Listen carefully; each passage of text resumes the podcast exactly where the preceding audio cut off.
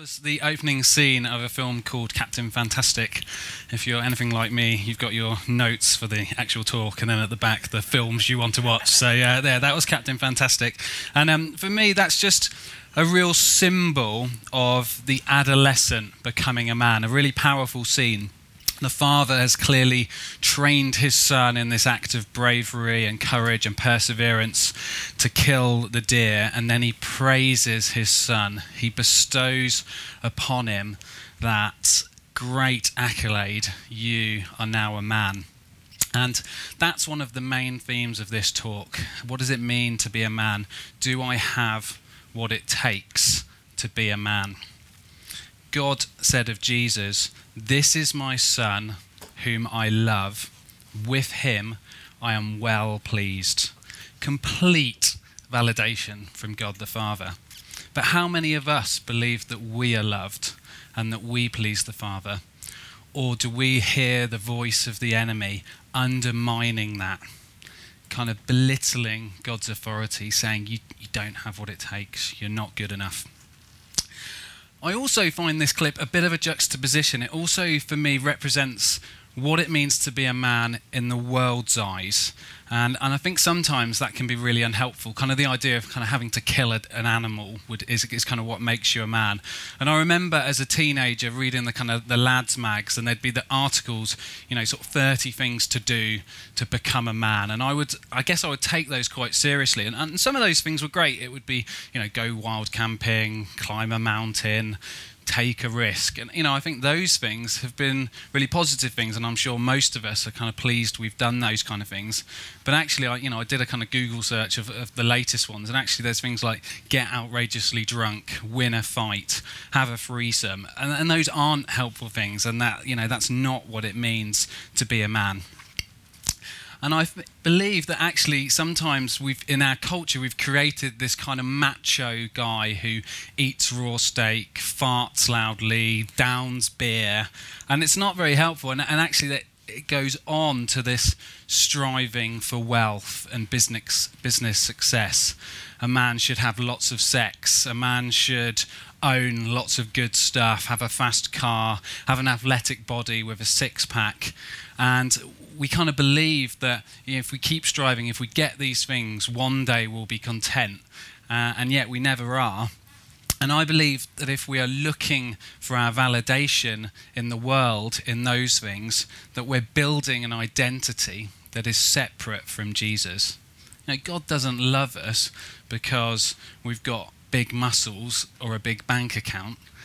He loves the real you. Um, and my talk, as the, um, as the line says, is going to just um, look at the false self. What is the man that we kind of have put up on a pedestal that we want people to see? And for the language of this talk, that's the poser. Who are we pretending to be to, to the world? And I'm kind of going to just caveat this is a is a bit of a depressing talk. It's the, the, over the over the course of the weekend there is a redemptive story, but but today is about shining a light on the areas of our weaknesses. Um, it's it's kind of whereabouts in our as men do we hide, do we pose? What are the parts of us that we don't want anybody else to see that we're terrified of being exposed? And there is a there is a good news story, but but it's not going to be um, enveloped uh, largely in this particular talk. Um, so um, I was just thinking about my poser, and one of the things that I love doing is adventure and going to new places, and and those have been some of the best things that I've ever done in my life. But they've also there's been I guess sometimes my motives have slightly warped, and I've had this desire to be the man in the room who's been to the most places or had the most experiences and wanted people to kind of admire me for, you know, I've trekked in the jungle and, and gone to met, meet tribes that virtually no one else has ever seen. Or, you know, I've, I did Machu Picchu and, you know, got up to the, to the highest peak as one of only a couple of hundred people who did it that day. And, you know, kind of I don't know, guess kind of painting this picture, oh, isn't Greg a cool guy, an adventurous guy? You know, he would he'd totally be up for that kind of interesting journey. And I think often I went on these adventures. Sometimes I probably went to places to tick them off.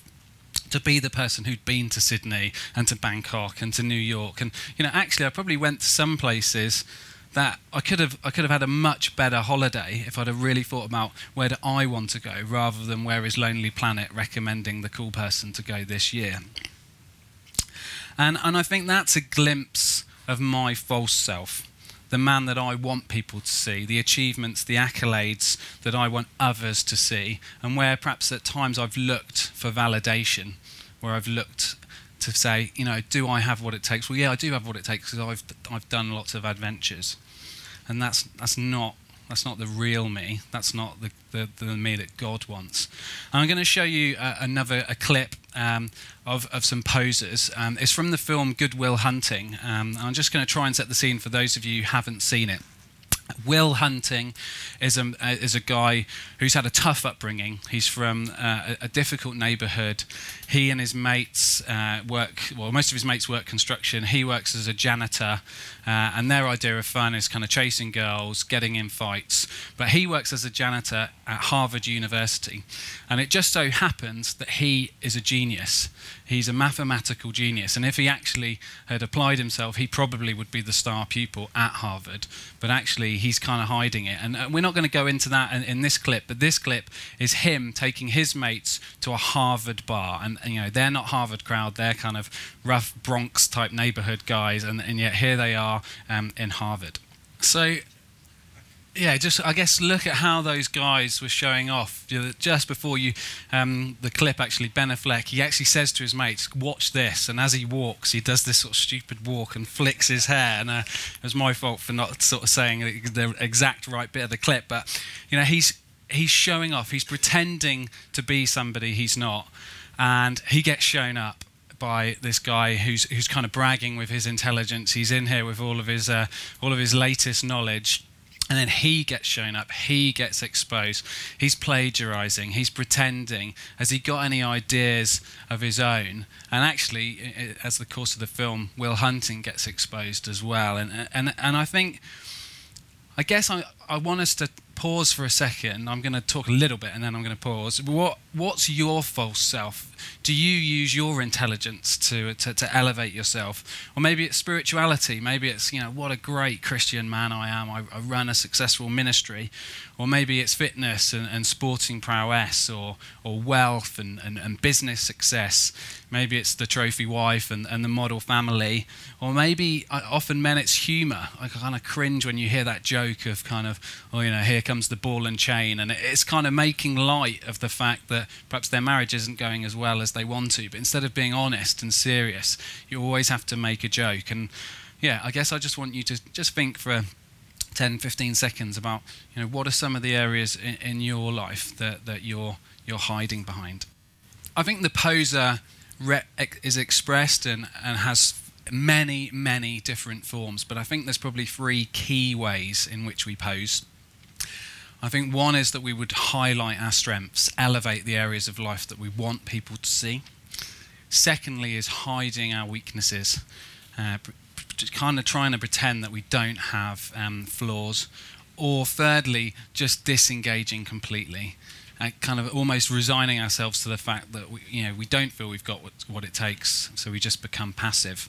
I'm just going to elaborate on those three now. Um, so, in terms of highlighting my strengths. Um, interestingly, probably an area um, that is that for me is an area that I can do well is public speaking. I do it in my job, I do it in this kind of context, and obviously my primary motive is to share some of what you know God has for us, and, and to be honest about you know what you know what should we be as men. But I can easily twist that to be oh, didn't I do a great talk? Go seeking the validation of, oh, how you know, how was that talk, guys? Was it, you know, did it did it impress you? And I can, my motives c- can easily be warped. And actually, I noticed, you know, I've been really nervous about this talk, and I, and some of that's probably legitimate nerves, but some of it's probably, you know, am I going to look good? Am I going to perform to my best and, and, and impress people with my ability to communicate? And um, interestingly, my wife once observed that after I tell a joke, I often look around the room to drink in the jokes. And I, you know, really soak in the laughs. Make sure, you know, has, has everyone noticed what a funny guy I am? And um, so that you know that's an area of strength and a, just an you know an everyday example. And in, in terms of a weakness, I actually find it incredibly difficult to put on my daughter's nappy. And it seems like a really straightforward thing, but I just I just can't get it right. I, you know, I do get it right sometimes, but so often I, I, I, get skewed. And I just remember this one time where I put on her nappy, and then it was bath time, and we've got quite a small bathroom. There's four of us in there, you know, my wife and I, and both of our kids and I take her tights off, and there's poo in her tights. There's poo on her legs, and then she's, you know, there gets there's poo now all over the bathroom. There's poo on me, and my wife just says, "Why don't you just put her nappy on properly?" And my response, boom, like, well, I would, but Lila kept wriggling. I couldn't do it because she just kept moving about. And then I had Evie, my other daughter, in my ear, just being like, Daddy, Daddy, Daddy, can we do this? Daddy, Daddy. And then, you know, I've had a busy day at work. I didn't see you helping. You know, where were you when I needed you? And the truth is, I'm frustrated. I'm embarrassed. I'm pro- very, I was probably tired. And I feel like a shoddy dad. I feel like a shoddy husband, that I can't do just what seems like a really simple task of that and that, and, and now we're covered in crap. And uh, you know, but actually, it's an insecurity, and and I fight back and I blame others. You know, it wasn't my fault. It was Lila or, or Evie, my my girl's fault, or I play the breadwinner card. I, pray, I play the my area of strength. Or you know, I'm the one in the family who earns the money. You know, you should have been the one helping me here. And and the truth is, it, instead of admitting my weakness, I'm trying to pose. I'm trying to fight back. And I think that's why we as men often get so frustrated when we get lost on a long journey because we're supposed to know where we're going. You know, oh, we don't need the sat nav. I know where I'm going. Oh, it was the roadworks. Oh, you know, I would have known it if I if it wasn't for the roadworks or the DIY project. We're so reluctant to use the instructions because there's this expectation that we know how to build something, or something goes wrong at work, and you know, work is our domain, and it's kind of what's the word? It you know, it's exponentially out, you know, a big problem when something goes wrong at work because we feel that's an area that we should be good at, and it's really hard to admit when we make mistakes. And and then the third, you know, we elevate the areas of strength, we hide our areas of weakness, or we disengage completely. We accept passivity. And, and I think that the first story of man, the, the Adam story, really um, shines a light on this. You know, the serpent tempts Eve, and Adam stands by and does nothing. You know, he doesn't fight the serpent. He doesn't throw the apple, you know, way, you know, out the way. He doesn't grab Eve and say, Eve, no, this is not what we should do. You know, I'm going to read from the Bible. She gave some to her husband who was with her, and he ate it. Now, he was there. It wasn't that he was some innocent, oh, I didn't realize, oh, you know, yeah, I'll have an apple. You know, he was there and he did nothing. And, and then look at what happens next. He realizes he's naked, he's exposed, he's ashamed, he, re- he regrets it, so he hides. And then he makes a fig leaf to hide behind. You know, and what are our fig leaves today? It's success in business, it's fitness and, and being, you know, I can run faster than you or I can climb higher than you or it's spirituality. Look at how many people I've shared my faith with, or you know, look at this this incredible prayer. And I think often we do these things because it's fueled by the question, "Do I have what it takes?" And then God confronts Adam, and listen to his response: "The woman you put beside me gave me it." You know, that is it's your fault, God. You know, if you hadn't put her next to me, I wouldn't have done it. Or it's, you know, well, Eve gave it to me. It's her fault. It's not mine. You know, he, she was the one that tempted me. And it's more passivity. It's more blame. It's avoidance. It's posing. It's checking out and saying, you know, I didn't do what I should have done, so I'm just going to blame other people. And sadly, I think sometimes we can become so adept at posing that actually our false self almost morphs into our personality and we lose who we really are and we become settled there. And for some, that can be a miserable path where they've disengaged.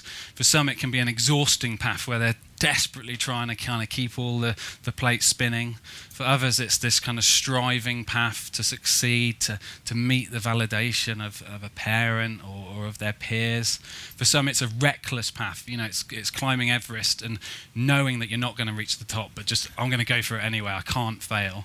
Um, and that is exhausting. And I don't, I don't believe God wants us to stay there, so he disrupts and nobody likes disruption. You know, but God deems it necessary for the battle for our hearts to re- that we would reveal our true self. And I'm going to show another clip. It's from the film Schindler's List. And Oskar Schindler um, was a Nazi uh, living in occupied Germany. And at the beginning of the war, he's, he's a businessman and his kind of effort, his war effort is a factory, making artillery, making pots and pans, you know, contributing to the war through through effectively machinery, and he's you know, he's just going to use and abuse whoever he can to, to be successful. And I'm just going to kind of introduce you to him um, in this clip. You know, that is who Oskar Schindler wants people to see the man who was more successful than his dad, who made a lot of money, who, you know, what do they say about me? They'll look at me and they'll say, there's Schindler. Isn't he impressive? And he's prepared to use war to get his gains. But then there's a disruption. He observes the way the Jews are treated and as they're kind of rounded up from um, the, the, homes that they're basically they've all been kind of told to pack into one grim slum area, and then they take them all out of the slum area and into the labour camps. And he observes the death and the horror and the torture that goes on, and it's a big disruption for him. And he, where he had been wining and dining Nazi soldiers for his own gain, he begins to wine and dine Nazi soldiers for the gain of the Jewish people. And he treats his workers incredibly well, and he takes huge personal risk.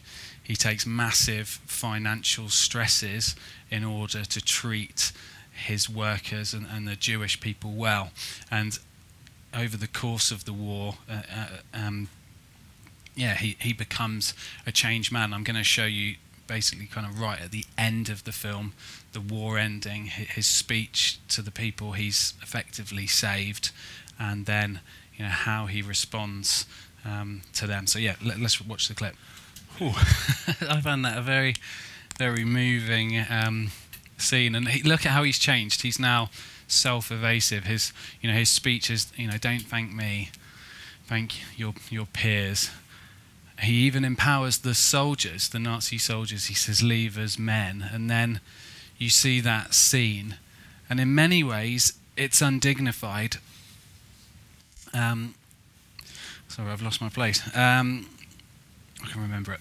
uh, in some ways, it's undignified, but he's earned his dignity. He's earned his love through his acts of bravery, through his acts of friendship. And I just find it an incredibly compelling scene of somebody who isn't posing, of somebody who is really truly being themselves. And actually, it reminded me of Doss, that kind of just one more person. He has a mission, he has a purpose that God's given him, and, it, and it's incredibly moving.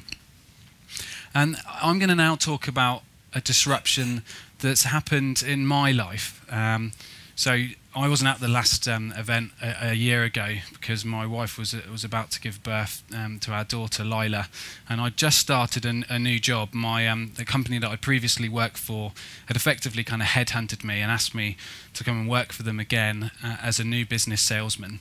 So here I was, I guess in my you know early 30s with a, a wife, kids, a mortgage, a, a, a, really good job opportunity where I felt I could earn, a, earn money through through my commission scheme, and uh, and look towards buying a bigger house in the countryside. That was a, real desire of our family, and it just didn't happen. I could not close a deal for love nor money, um, and my manager was saying, Look, Greg, you're doing a good job. We're really pleased with, with how you're performing. But actually, my sales figures were, were really quite poor.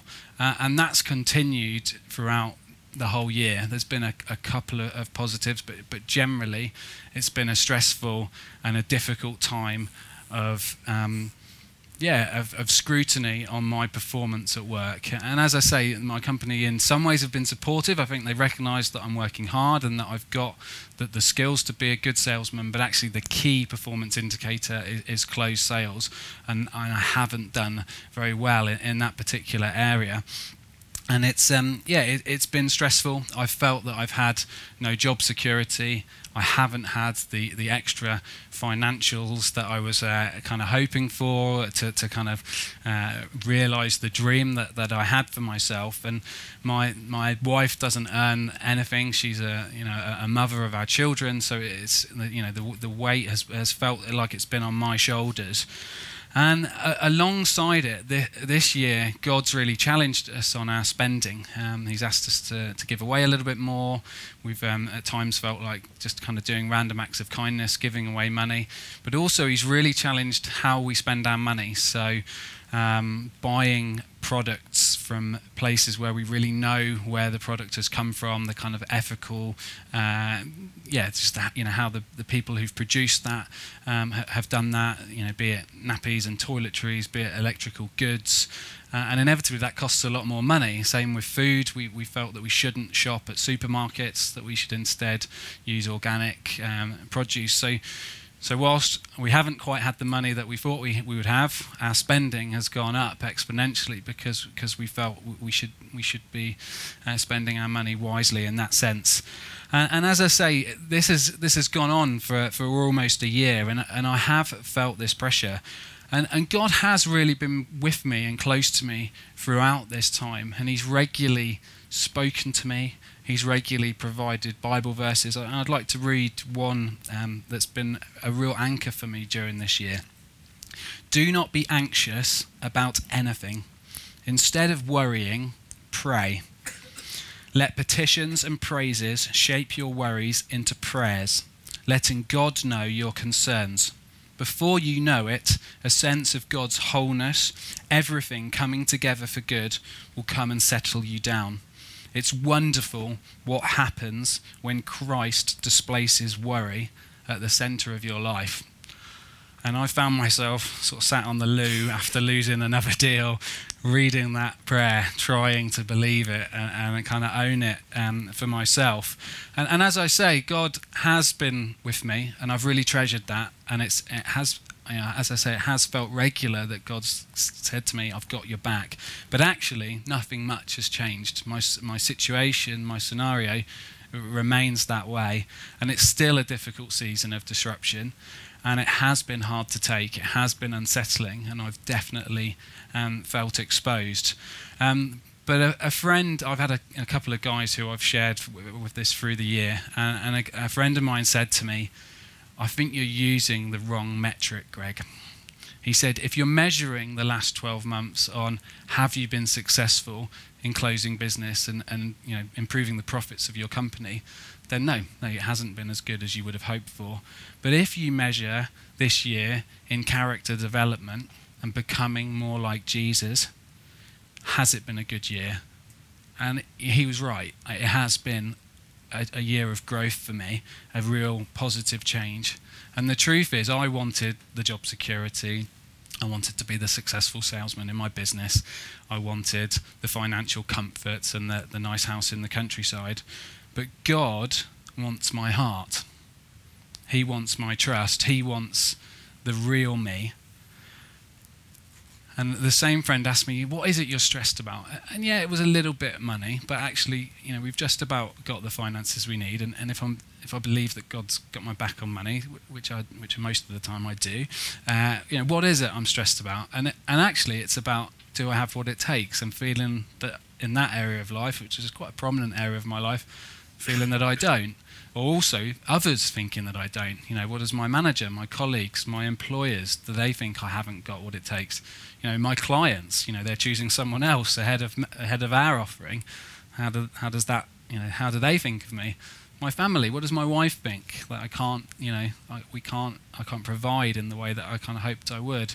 What do my friends think? You know, I'm in my early 30s. It feels like lots of my mates are really doing well and climbing the ladder, and here I am sort of stumbling around. And. I think that core question of have I got what it takes has been disrupted through this. Um, through this.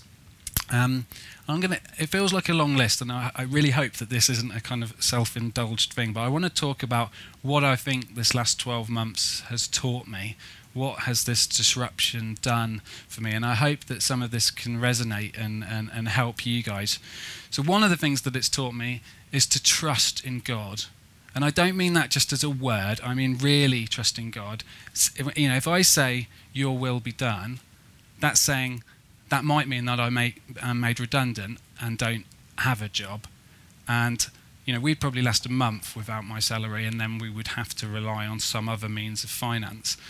But do I really believe that God provides, or do really I think that I provide, and it's down to me to provide? And, and I've been challenged on that. The disruptions taught me about being myself. At times I've looked to other people in my uh, colleagues and they seem like better salesmen than me so i've tried to imitate what they're doing. I could do it like that. And god said no greg i want you to be yourself.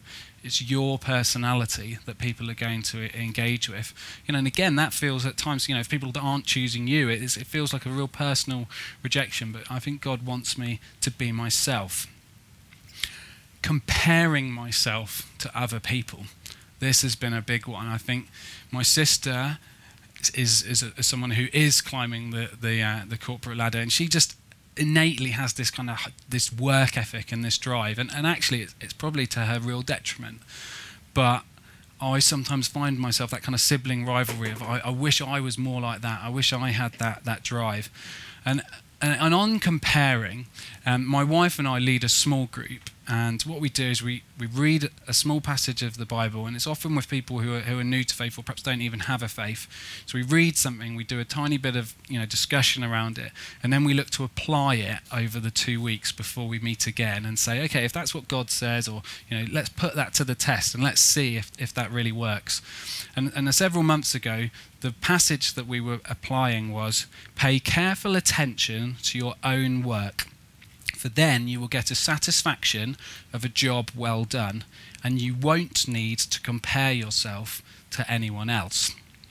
So we set ourselves as a group this challenge of being really mindful of when we compared ourselves to someone else and really trying to take action to, to stop that, to stop that train of thought and just trust that, you know, God loves us for who we are. And I was shocked at how often I compared myself to other people, and it was almost always negatively. And it was, and it was about kind of nonsensical stuff. It was about, oh, he's a better salesman than me, nonsensical is the wrong word. It, it, was about important stuff, but it wasn't like he's kinder than me or he's more humble than me. It was very much kind of the visual things. It was, you know, oh, I wish I was a better salesman, or I wish I was a better dad, or I wish I was a better husband. It was very kind of I'm not good enough um, language. And I remember one weekend in particular, as I said, my wife and I wanted to you know, we've got a nice home, but it, it, it's small and it's in the middle of the city, and really we kind of strive for, for, uh, long for the countryside. Strive, that's a, a bit of a Freudian slip. uh, long for the countryside. And we, a, a couple of friends were staying with us, and they, he was a, doing a job that he loved and seemingly making lots of money. They had just bought a barn conversion in the countryside, the very dream that we had. Um, they were younger than us, which somehow made it worse. Um, that weekend, our car was in the garage, and we were going to have to spend several hundred pounds that we didn't really have to fix it, while they were buying their second car. Uh, and it just felt like a real kick in the teeth. And it was, but it, it really brought us to think, to pray through, you know, these things aren't important this isn't healthy, this comparison. You know, God is prospering us and teaching us things, and, and to cling to those, those things. And that leads into the next learning. God has taught me to take hold of my thought life, to restrict those voices if you haven't got what it takes. You know, when I when I'm out in a sales and the sales call goes badly, or somebody rings me up and says, "Oh no, we've we've chosen to go with somebody else," It's so easy to, to, to, you know, to instantly go on a negative thought pattern if you haven't got what it takes. And God's really taught me to try and take hold captive of, and speak truth and speak, you know, like those, like that Bible verse, you know, do not be anxious, pray, speaking that, you know, literally standing in the mirror and saying it. And if, interestingly, Flyer, that's the name of our small group because we used to meet in a pub called the Bristol Flyer.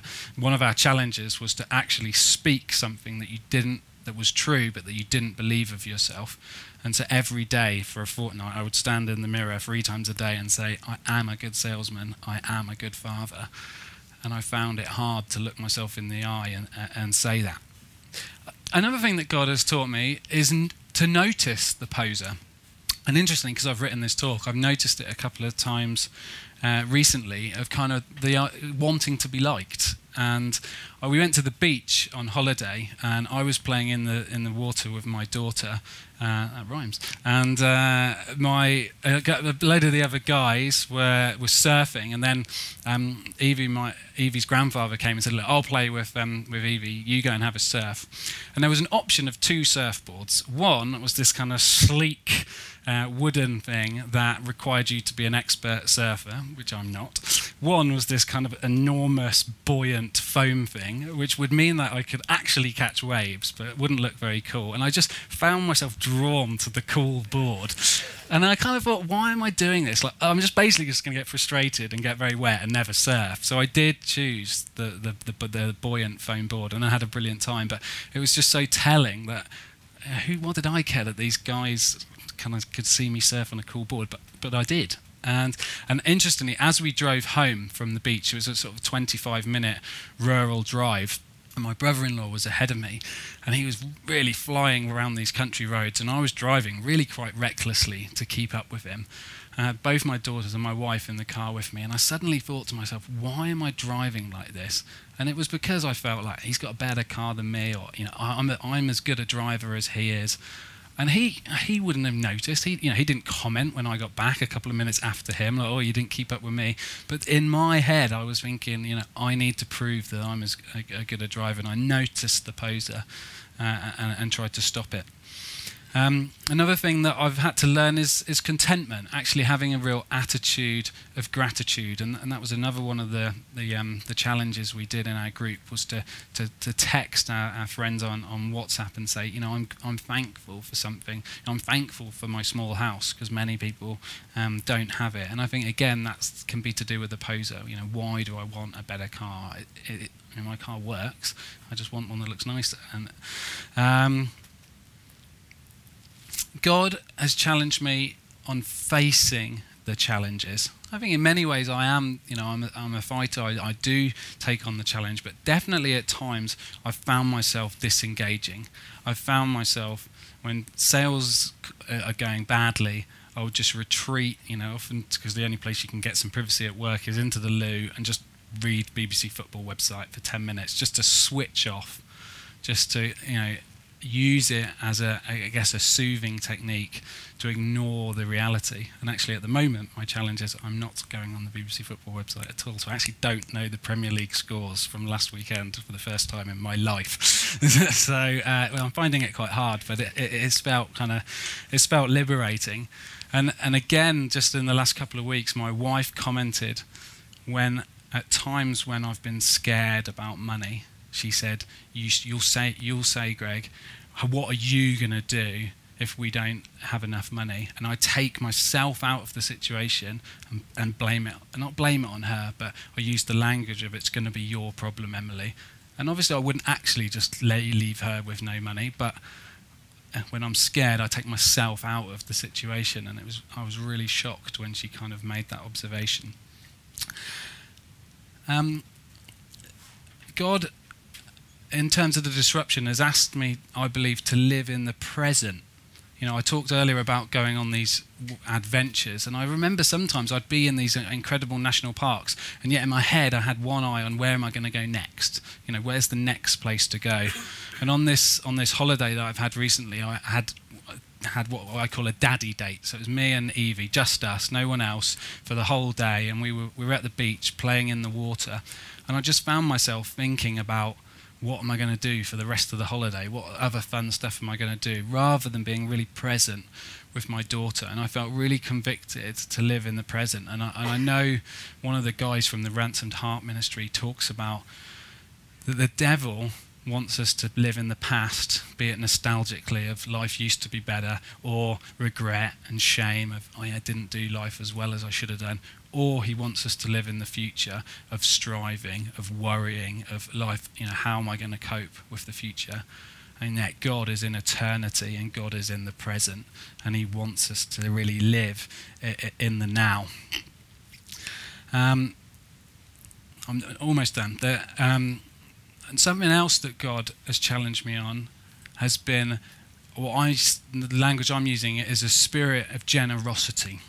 I think I've always been reasonably kind of obedient when it comes to a tithe, and you know I have given money away, you know, you know with a gen, genuine kind of joyous heart. But I don't have a real spirit of generosity. And I think if God had challenged me that from a place of wealth, it wouldn't have been that difficult. But to do it from a, in a year where money was tight I've really noticed it. And I, there's one story that's particularly telling. And I, I commute home, I get to the train station, then I cycle home, and there's a florist at the train station. So I'd bought this bouquet of flowers for my wife. I was cycling home, and I spotted this um, older lady, and I felt like God say, "I want you to go and talk to her." So I sort, I you know, put, put the brakes on, started to walk towards her with my bike, and I felt like him say, I'd like you to give her the flowers. So I sort of explained the situation. I said, Look, I've bought this bunch of flowers for my wife, but I feel like God wants me to give them to you, and just it's a, you know, it's a symbol of his love for you.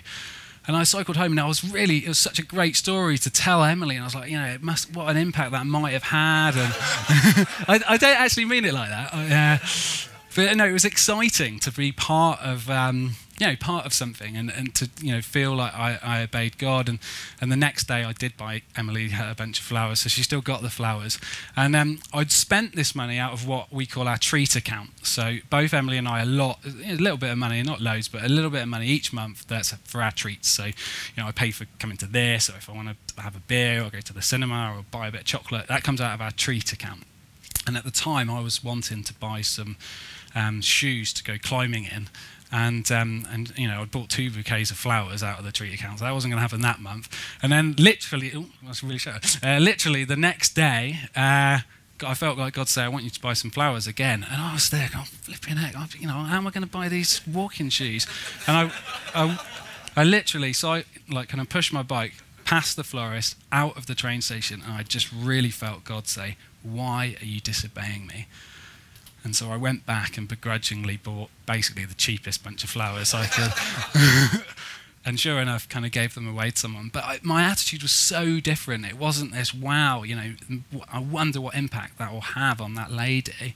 It was this kind of flipping, I had to spend 10 quid on a bouquet of flowers, which could have bought something for me. And I was really struck by, am I a generous man?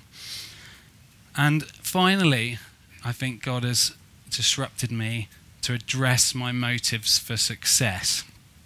You know, actually, power and wealth in the wrong hands is very dangerous.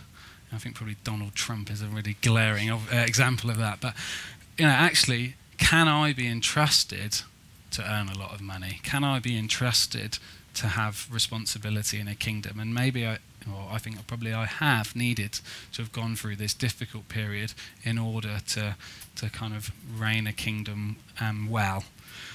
Um, I, I always find ending talks really difficult. Uh, you know, Rob Bell kind of leads this crescendo, and I kind of go, "Okay, that's it," and kind of walk off. And uh, um, I was recently hiking up the Sugarloaf Mountain, which is a, a, mountain in Wales, and I was just sort of praying to, to God about, you know, how should I, you know, about this talk.